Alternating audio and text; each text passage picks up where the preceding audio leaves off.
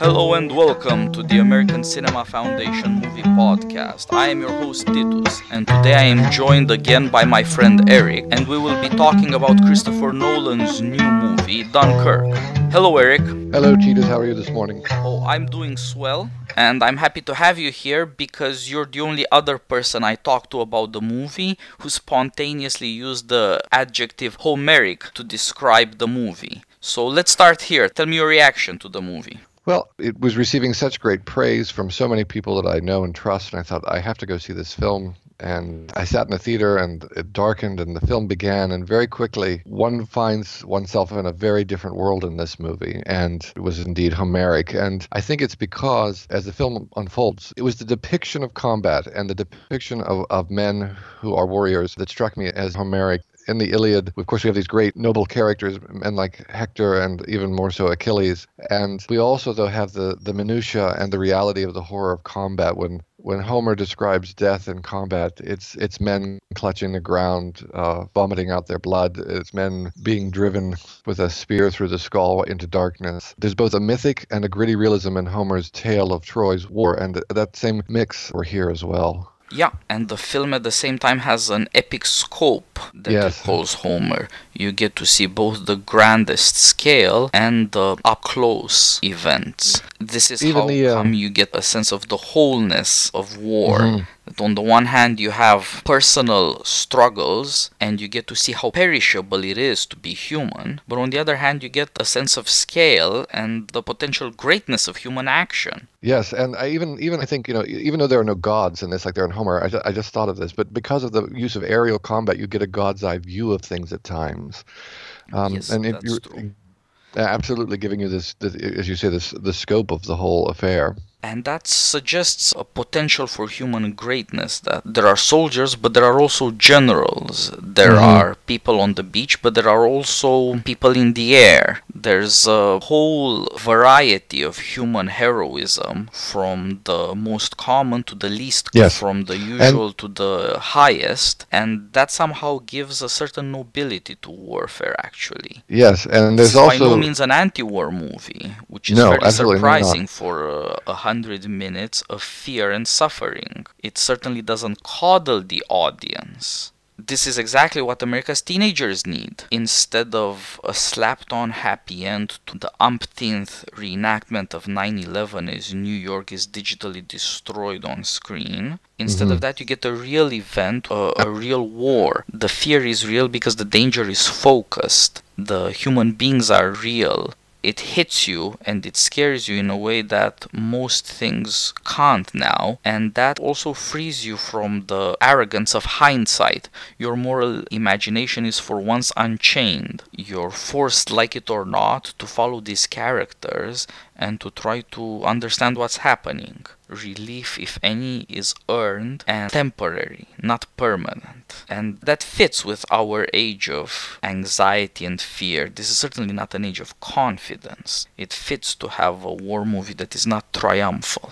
And there are several things I think that work together in the film to, to highlight those things. Number one, the protagonists, they sort of emerge from the chaos or we are put in their perspective. And it's that switching back and forth between perspective, I think, is very masterfully managed by Nolan in a cinematic technique. But because this is not a battle, it's a victory, right? This is an evacuation uh, after disasters for the French and British armies in Europe. It precludes the sort of triumphal ending that is so typical of war films or, or the sort of fantasy pseudo war films that are more popular today. The other thing is that two of our protagonists are on the border of almost cowardice, and yet they're the characters we're drawn to psychologically in many ways.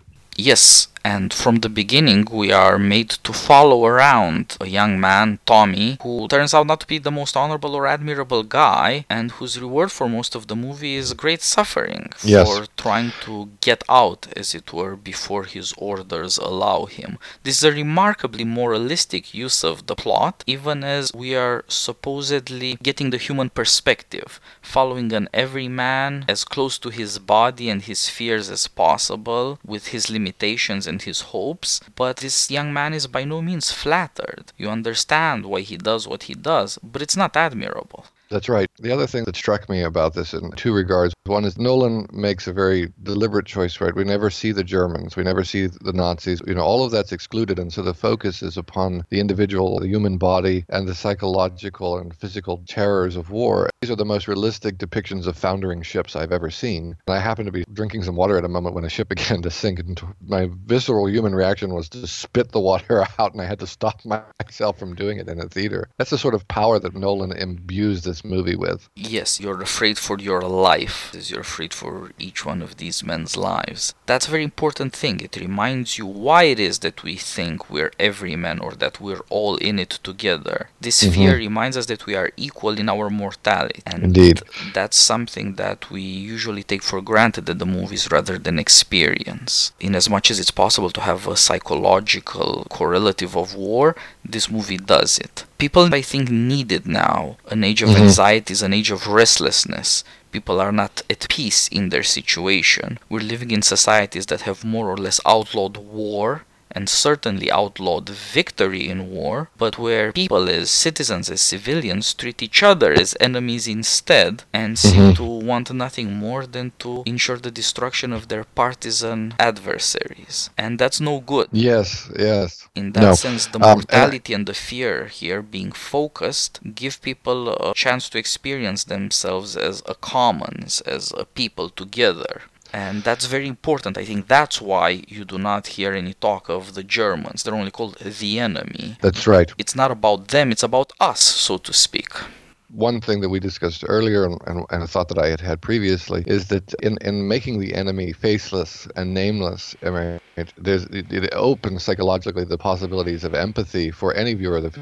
film tremendously because it becomes an issue of human fate. And human fate, uh, or if, if, you prefer human providence, I think was stamped all over this film. And the, way in which people meet fates that they don't deserve uh, or they do deserve is on display throughout. And also because, in terms of partisanship, our default mode in politics today, of course, is to say, well, that person's a Nazi, right? And it's, it's, a, it's a sin of both sides of the political spectrum. And here, you know, we have a, a situation where people were fighting real Nazis, but because that's not front and center and, and the enemy is masked in anonymity almost, that can be laid aside. And also it removes the, the, the precludes the possibility of default our minds going, oh, well, we know we're going to win this because they're Nazis and we beat them. Yeah, that's the only reference we have for evil anymore. And it's so comfortable because it always announces victory. Nobody mm-hmm. calls other people Hitler or Nazis, saying that they're so much more powerful than we are and we're so afraid. It's always about how much better we are than people will call Nazis or fascists or Hitler. Yeah, we never call them Stalin, you know, or, or Mao. You know. Oh, yeah. Leaving aside the historical amnesia, there's just this self satisfaction. Almost as soon as you've called somebody a fascist, you've won. Right. There's no fear there, there's no anticipation of long conflict. And in as much as this is about World War II, Dunkirk shows you so much anxiety, as a friend pointed out to me, because you're at the beginning of the war. Mm-hmm. There will be a war mm-hmm. because the British were not wiped out, but this is just the beginning of the war, just like this is the beginning of our age of anxiety. Yes. You don't quite know how this will turn out. You're just learning to be less addicted to unbelievable happy ends and to be more grateful for earned relief. Yes, and the other thing about uh, Dunkirk itself, in terms of its its historical placement and its, I think its role in the film and its role in the psychology of the film, this is a situation in which the people who are supposed to be the good guys are, in essence, running away too. And yes. the, as we know about the British culture after the horrors of World War One, this huge lack of confidence. You know, the British in the Pacific, uh, in a couple of instances, just surrendered after very yes, like dismal Singapore. fighting. Singapore, right, exactly, comes to mind, and not necessarily the enlisted men, but it was the officer class uh, who were there in, in, the name of empire and were just willing to walk away from it. They didn't have that luxury at Dunkirk. Uh, because as Kenneth Branagh's commander says at one point, you know, if we don't do something here, the next place that this battle is going to be is at home. So Dunkirk is the first time when World War II becomes a matter of survival for Britain. And mm-hmm. Nolan does great work to prove what it is that Churchill meant when he said to Parliament and to the people, without victory there is no survival. Mm-hmm. Dunkirk was not a victory, but it was the condition of the possibility of future victories.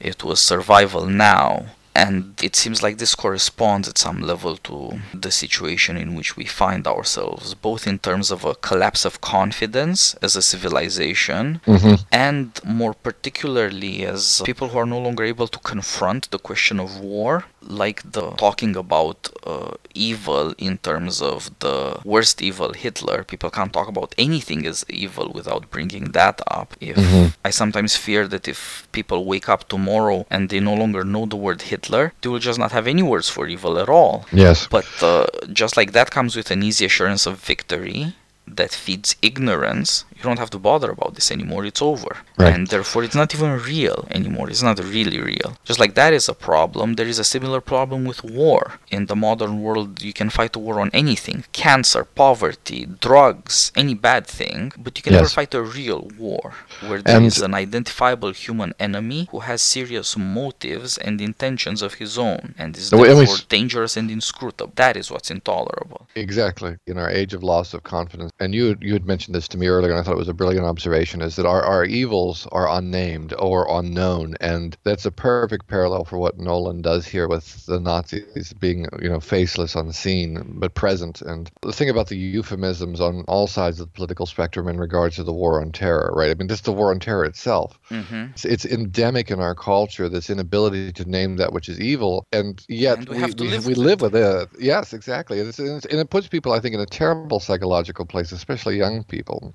Because it's the young who go off and fight our wars for us. As you said, we live in an age in which the military, uh, first of all, we've politicized war, but, but when it actually comes to real war, we expect other people to do it for us. Yeah, and society is very isolated from a volunteer army that is therefore very small as a proportion of the population. And these two are facts that we have to deal with. Most people will not get an experience of warfare any more realistic than a movie, Mhm. and this is in a certain sense a great happiness. Who wants to die in war?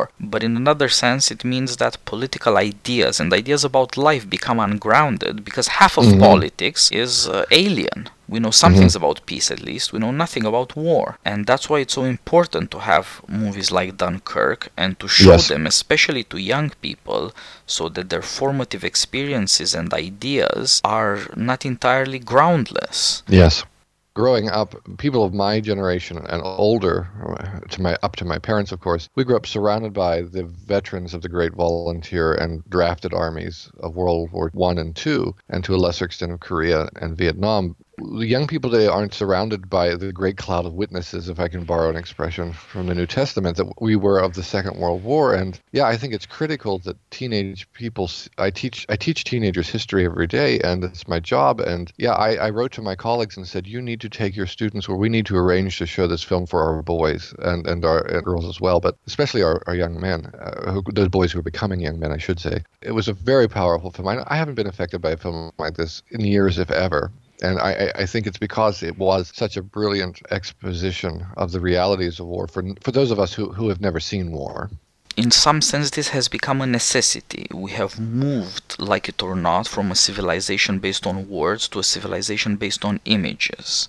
Just like Churchill spoke his speeches and expected that they be listened to over the radio and read in the papers, in those Mhm. days newspapers carried political speeches as they had for centuries. So also in our times, you might hear sound bites of speeches. Almost nobody listens to long speeches.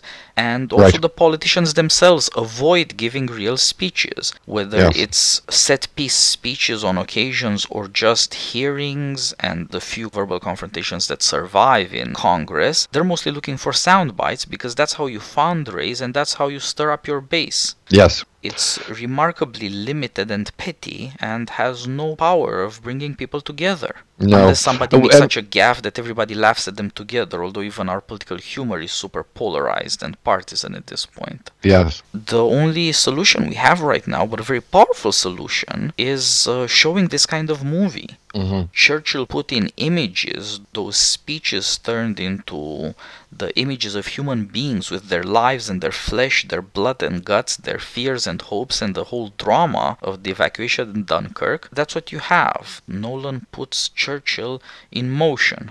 Yeah, as we've sort of made this shift to a more visual culture, people, I don't think, would respond in the same way to verbal rhetoric and Yes. um, definitely lost its power. But when we see these images on the screen, suddenly, as you said, it's a, it's an, a marvelous translation. It's almost as if this film, in a way, becomes a visual representation of that speech. Yes, even the people who read their Churchill speeches, people who would know two famous speeches, the Blood, Toil, Tears and Sweat speech and the We Shall Fight on the Beaches speech, which was given on the occasion of Operation Dynamo, the evacuation mm-hmm. at Dunkirk. If somebody tells you about blood, toil, tears, and sweat, what does that really mean? If somebody Right. tells you that without victory there is no survival, what does that mean? Well, with Nolan you find out. There is a certain mm-hmm. remarkable power of images that is lacking in words.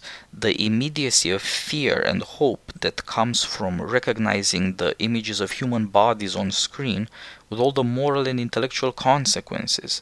People in the theaters are really scared and really impressed by what's happening because they recognize that this is about human beings like themselves. hmm And starting from this equality in mortality, in the emergency of the danger, Nolan builds up level after level of sophistication to try to tell a story. One thing that doesn't seem to have received much notice is that the three timelines of the movie have a certain mm-hmm. logic to them. There's a story that happens on the beaches of Dunkirk, a week of waiting, of becoming sick with fear, and mm-hmm. a certain kind of breakdown where you have to ask yourself do you just follow orders and sit there, or what? What is left mm-hmm. to do? Almost all possibility of action has been cancelled. You're stuck, suspended in fear, and at best hoping for some kind of deliverance. Then there's a second story that takes place over a single day the coming to the aid of the soldiers of the large independent fleet of small boats from the channel ports of England, and of course the mm-hmm. larger vessels of the n- Navy. And then the shortest of stories that takes place o- over only one hour. This 3rd mm-hmm. story is the story of a few pilots that quickly turns into the story of one pilot. And each of these three is announced in titles with a name and a duration. Now, these three different timelines are scrambled, and he shifts from one to the other in ways in that are not obvious at 1st hmm but you do begin very early to notice something that you live in fear with very little chance of relief throughout the movie. And the other thing to notice, of course, is the climax. At the climax, we have this one man, a pilot. He gives you this evidence of British heroism, of not giving up, of flying on fumes if you have to. Even after his mission is complete and he has to land, he realizes that his wheels aren't coming down, and so he just cranks the train as much as he can without giving up as he's falling mm-hmm. and eventually manages to land.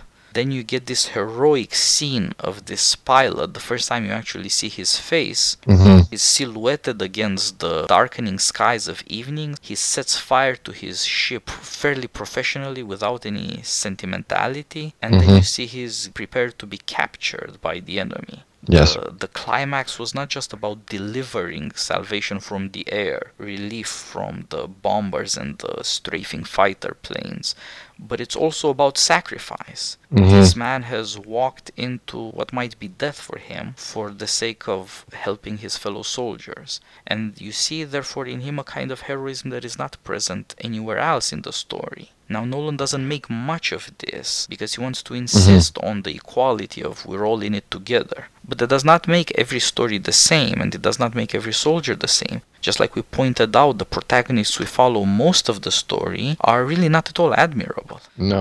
And it is Understandable, but in need of excuse by extreme circumstances. In Exactly. their case, necessity is about to overpower justice, and there's a risk that some horrifying thing might be done in desperation. Whereas in this other case, you see a man whose heroism goes towards sacrifice. And that gives you two meanings of taking your fate in your own hands. As you mentioned earlier, that you see how men confront their fate. Some people try to save themselves by rejecting orders, and other people try to take their fate in their own hands by fulfilling those orders to the hilt, going mm-hmm. even beyond the orders they have received in the direction pointed out by those orders. Yeah, absolutely. And one of the things that struck me just now as you were saying that is that the sense that for some people in this film, there's a loss of agency that comes by the enforcement of waiting. And how they react to that is very telling in each of these threads of the narrative, we see people reacting very differently. But in each thread, we get an, an example uh, of waiting heroically. And one thinks of Kenneth Branagh's character on The Mole. We get an example of at sea acting heroically in a very mundane capacity, and that's Mark Rylance's character of this physical hierarchy, the supreme examples in the air. And yes. in our conversation yesterday, you pointed out too, uh, you know, this relationship though between the reaction of the soldiers, which is which Nolan gives us on screen for you to the Air Force officer, and it, because of how he's framed the narrative. We get the perspective. We understand why the soldiers say that, but we also understand what has really happened and what real heroism has been done on their behalf, even though they are unaware of it. Yes, Nolan seems to have picked up straight from Churchill's speech about Dunkirk that soldiers were complaining that the Royal Air Force hadn't done enough. Where were they while we were dying? And he says, I have to talk about this. I have to point out that they did their best and they, they did better than anybody. And of course, the people on the beaches only saw the enemy fighters that got through. They didn't see any of the fights that heroically limited the damage the German planes could do. Nolan tries to complete that by showing you the perspective from the air that the soldiers mm-hmm. at Dunkirk didn't have. That's right. Their experience on the beaches was woefully incomplete and could turn very ugly actually in their resentment against the Royal Air Force whereas they are grateful to the Royal Navy, for example. And so yeah. Churchill not only speaks up in favor of the Royal Air Force, but he goes forward to make a case that you also see Nolan make. Churchill says in that speech that these men, the young pilots of the Royal Air Force, are the equals, no, the superiors of the Crusaders and of the Knights of the Round Table. Mm-hmm. Because in their case alone is the heroism of war still an individual possibility. Everywhere else, as you see with the beach at Dunkirk, there are thousands, if not hundreds of thousands of men, none of whom can individually make a difference. Mm-hmm. None of whom holds his own fate or that of others in his own hands. But that is not the case with the pilots. They are each individually responsible and have the power, because of their machines, to inflict great damage or to do a great work of saving. An interesting parallel, too, we had guests at our home yesterday, and I was encouraging them to see the film. They have teenage sons. And one of the things that we ended up discussing is how, on the one hand, we have the pilots who are in these small, flimsy by our modern standards, uh, you know, technological devices, and yet the the great technological achievements in previous warfare was always the warship, and we see how vulnerable the warships become things in which you are trapped in this film, as if the power and the safety that they embody is also comes at a tremendous disadvantage as well. And I thought that was an interesting contrast to the pilots and their heroism. And so this is a remarkable thing, just like the climax of nobility in Churchill's speech, so also in Nolan's movie you have a pilot there. I don't think mm-hmm. this is a coincidence.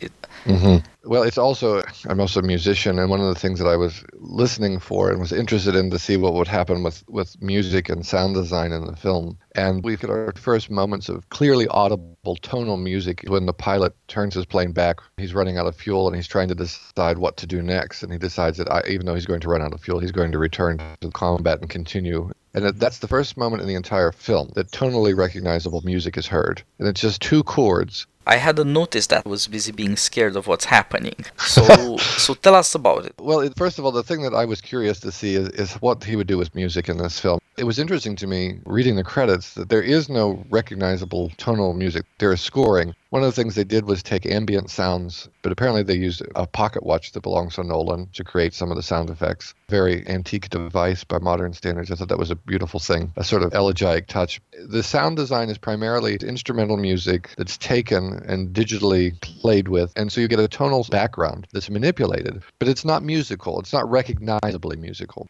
No, and you're it, right. Great... There is uh, an effect they use to create the illusion of continuous ascension in tone yes. to heighten the yes. suspense. There is the clock you mentioned, which is used to enforce this ticking time, the mm-hmm. desperation will these people be saved, and at the same time to enhance your sense of your mortality because it's a heartbeat tick tock that yes, plays throughout the movie. Yeah, the Shepard tone is the is the technique that where sound is manipulated to give the sense of continual rising, like a crescendo. That, but there's actually no crescendo necessarily in volume It's done Yes. with pitch and other things. And so the one time that you begin to hear tonal, recognizably tonal music, it's just very briefly, uh, and it's basically two chords, is when the plane turns to go back. The composer, Benjamin Wallfisch is his name, I think, plays around with one of the movements from Elgar's Enigma variations. Of course, Edward Elgar is one of the great English late romantic composers. And the Enigma variations is what's interesting about this film and about the variations is there's so many interesting ways in which the piece of music in the film have parallels. I'm just going to focus very briefly on a couple. One is that each of the movements in Elgar's variations is a portrait or a reflection on a personal friend of his.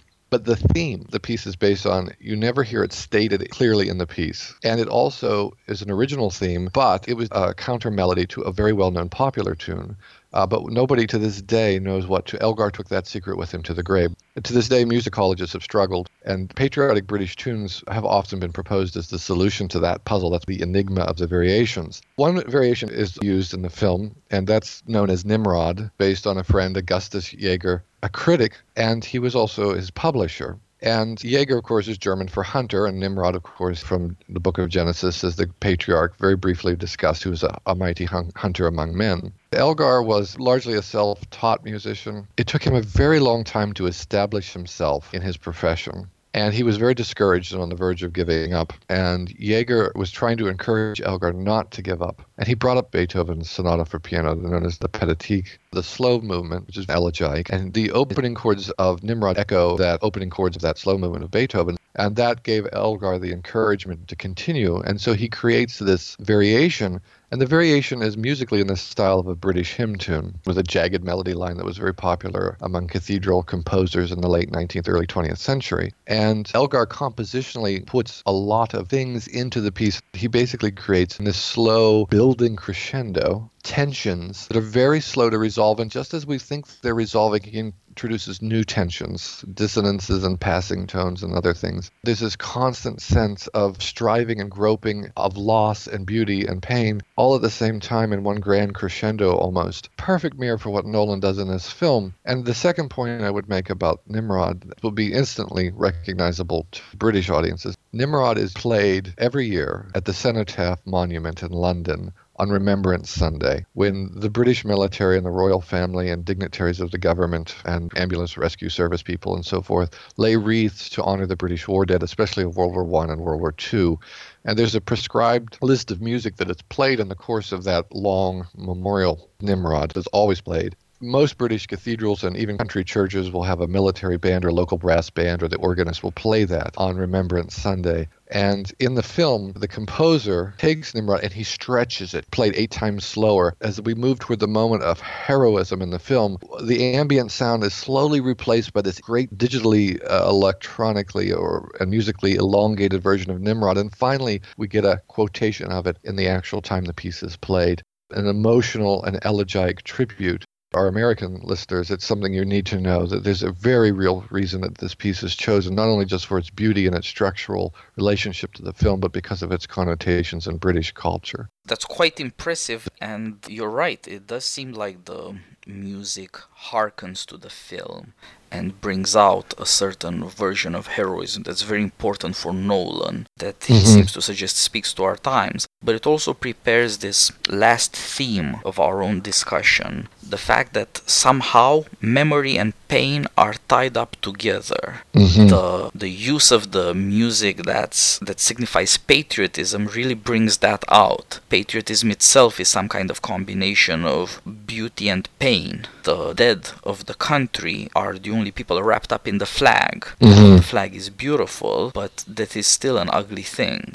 So also with the intention of the movie, it seems like Nolan is more aware than any other movie maker that without pain, without great fear in the experience of the movie, there is nothing that is memorable. Mhm. And that somehow this is what we are in need of. The problem with our anxieties is that they are neither here nor there. They do not have any fixed point, nor do they have any limits, and they do not tell us what to do about our situation. Instead, they make us restless. Mm-hmm. We are neither active nor contemplative, we're just restless. And it seems Yes. like this alternation of danger and relief, this long, slow, somewhat tortuous movement from dissension to resolution, is like the movie's attempt to force us to face fear and then to come to an earned sense of relief. Yes. And at the same time, the, the fact that the movie is a true historical event anchors it somewhat and tells us where we stand to where people stood before.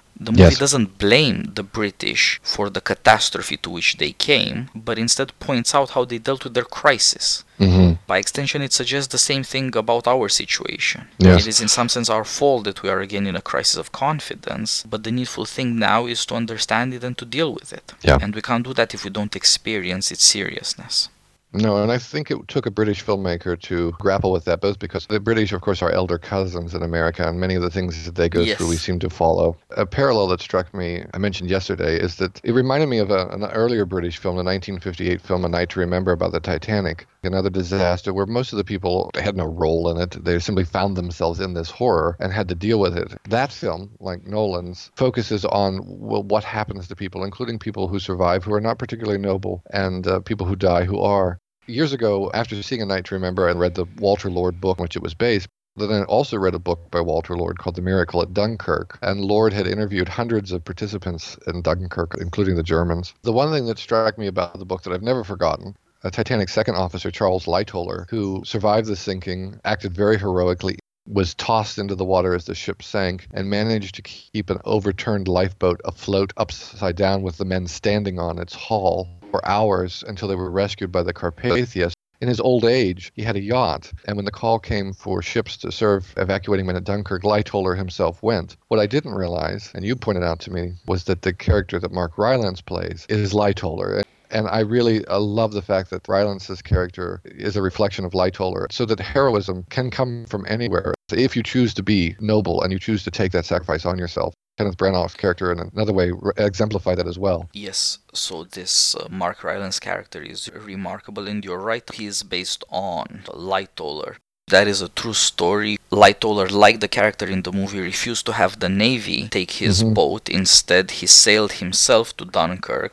Like the character in the movie, he crammed his boat so full that the Navy couldn't believe how come he managed to get 55 men out of there. It was an amazing achievement. The, it also shows a, a certain kind of nobility that a man whose career was ruined for no fault of his own and whose achievements in saving lives in the wreck of the Titanic were never acknowledged, much less honored or rewarded. Nevertheless, when the nation needed him, Mm-hmm. showed this kind of patriotism. It's, Yes. uh, it's, it's worth noting. Could almost wish that his name had been kept in the movie Yeah, I rather than yeah. changed. I- I do But either way, it is a very British kind of heroism because it is so understated. Yes. The character in the movie barely mentions that he had a son in the Royal Air Force who got killed. There is a plaque mm-hmm. that's the only thing that really shows you beyond any doubt, and that again is taken from the story, the true story of Lightoller. Yes. It's quite an amazing story and so discreetly put into the movie so as not to overtake the narrative Yes. or to become sentimental. This is part Yes. of the use of heroism, like you mentioned, the other great character, Commander Bolton, played by Kenneth Branagh, one of the great Shakespeare actors and directors of our times. These are fairly stoic men, hmm and as the story unfolds and the chaos becomes deadly, you see why they have to keep emotions under control lest destruction ensues. Whenever people lose their cool, horrible things happen. hmm And so they try as best they can to get control of their emotions, to use their minds to calculate what to do in the situation so that they can save people's lives. Yes. That too is a characteristic British view of moderation and understatement and self control. And I think we will close on that note. We hope to have shown you things that are not immediately noticeable and that have been ignored by the critics, unfortunately. They give us the chance to, to come up with all these, we hope, important insights. Yes, I hope that you've seen the film, and if you haven't, you will see it. Hie thyself to the theater and get thyself a ticket. And if you have seen it, you will encourage others to see it. It's an astounding piece of both popular art and, and I think of true art as well. Yes, it's what we have by way of a common experience and by way of a political rhetoric. I hope it is something that we all can share in and indeed spread the word about. And with that, we will close. I have more podcasts on Christopher Nolan, so you'll hear from me again soon. Eric, it was great talking to you, and soon enough we'll have to go back to our own series of Hitchcock podcasts interrupted for this great event. Uh, worthy interruption, but I do look forward to talking about Hitchcock and some other great films of the past too. Thanks for joining me again. Thank you for your special insights into the music. It's irreplaceable, and I'll talk to you again soon. Wonderful. Thank you so much, Edith. Bye bye. Bye bye.